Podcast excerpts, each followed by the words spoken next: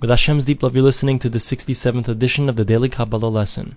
In the previous lesson, we spoke about the concept that God, at his core essence, is a complete unity, independent of anything else, doesn't connect to anything else, is not part of any kind of system. Nevertheless, God wanted to create creations that he could indeed interact with.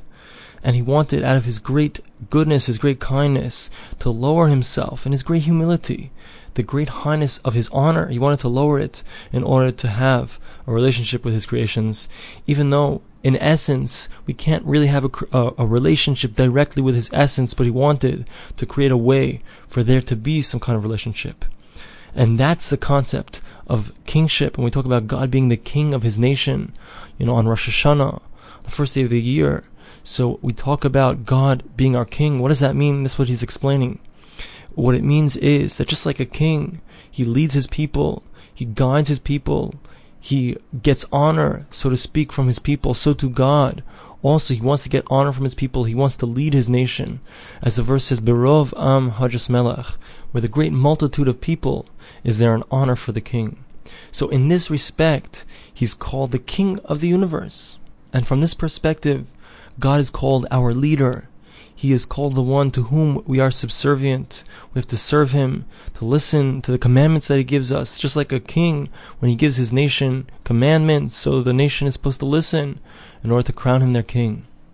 In this aspect, we're also, because of this kingship that God has, and because of this connection that we want to create because of this kingship, so we have an obligation to recognize that He's our King every single day, to accept upon ourselves His kingship upon us, and to make ourselves subservient to Him and to all of His decrees, just like a servant to his king, a regular human servant to his king. So this is called receiving upon ourselves, accepting upon ourselves the yoke of heaven, the yoke of the kingship of heaven. Included in this is the concept of Shema Yisrael. When we say Shema Yisrael, what are we doing? We're admitting Shema Yisrael, Hear O Israel, Hashem Elokeinu, Hashem our God, Hashem Echad. There's one God. He is our King. He's the King of all kings. He rules over all of His creations above in the above worlds and the worlds below. And we accept upon ourselves the, the yoke of His kingship. We accept upon ourselves to serve Him as best we can.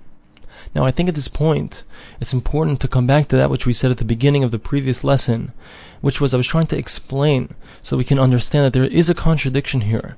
On the surface, from our perspective, how can it be that on one hand God is completely independent of anything else?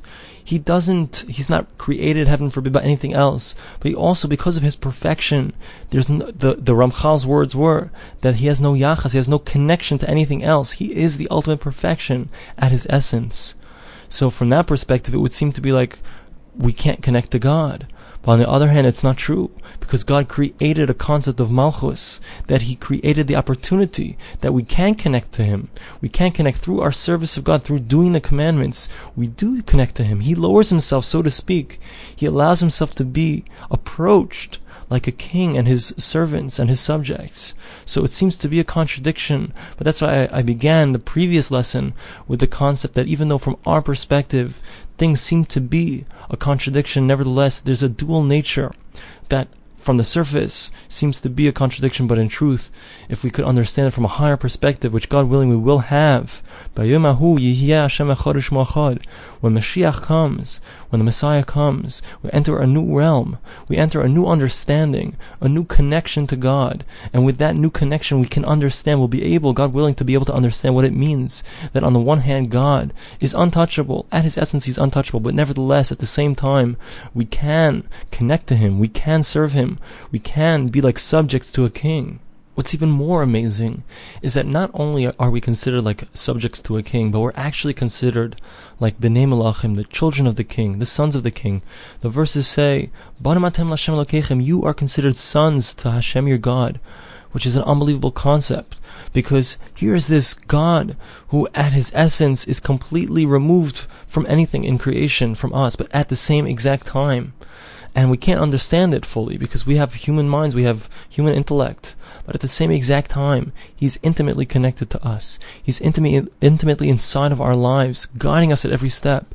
Every move we make, every breath we take, everything that's going on in our lives is intimately guided by God Himself. So this un- this unbelievable duality, they're both true. How they're both true, we'll be able to understand when we're able to rise above our current perspective.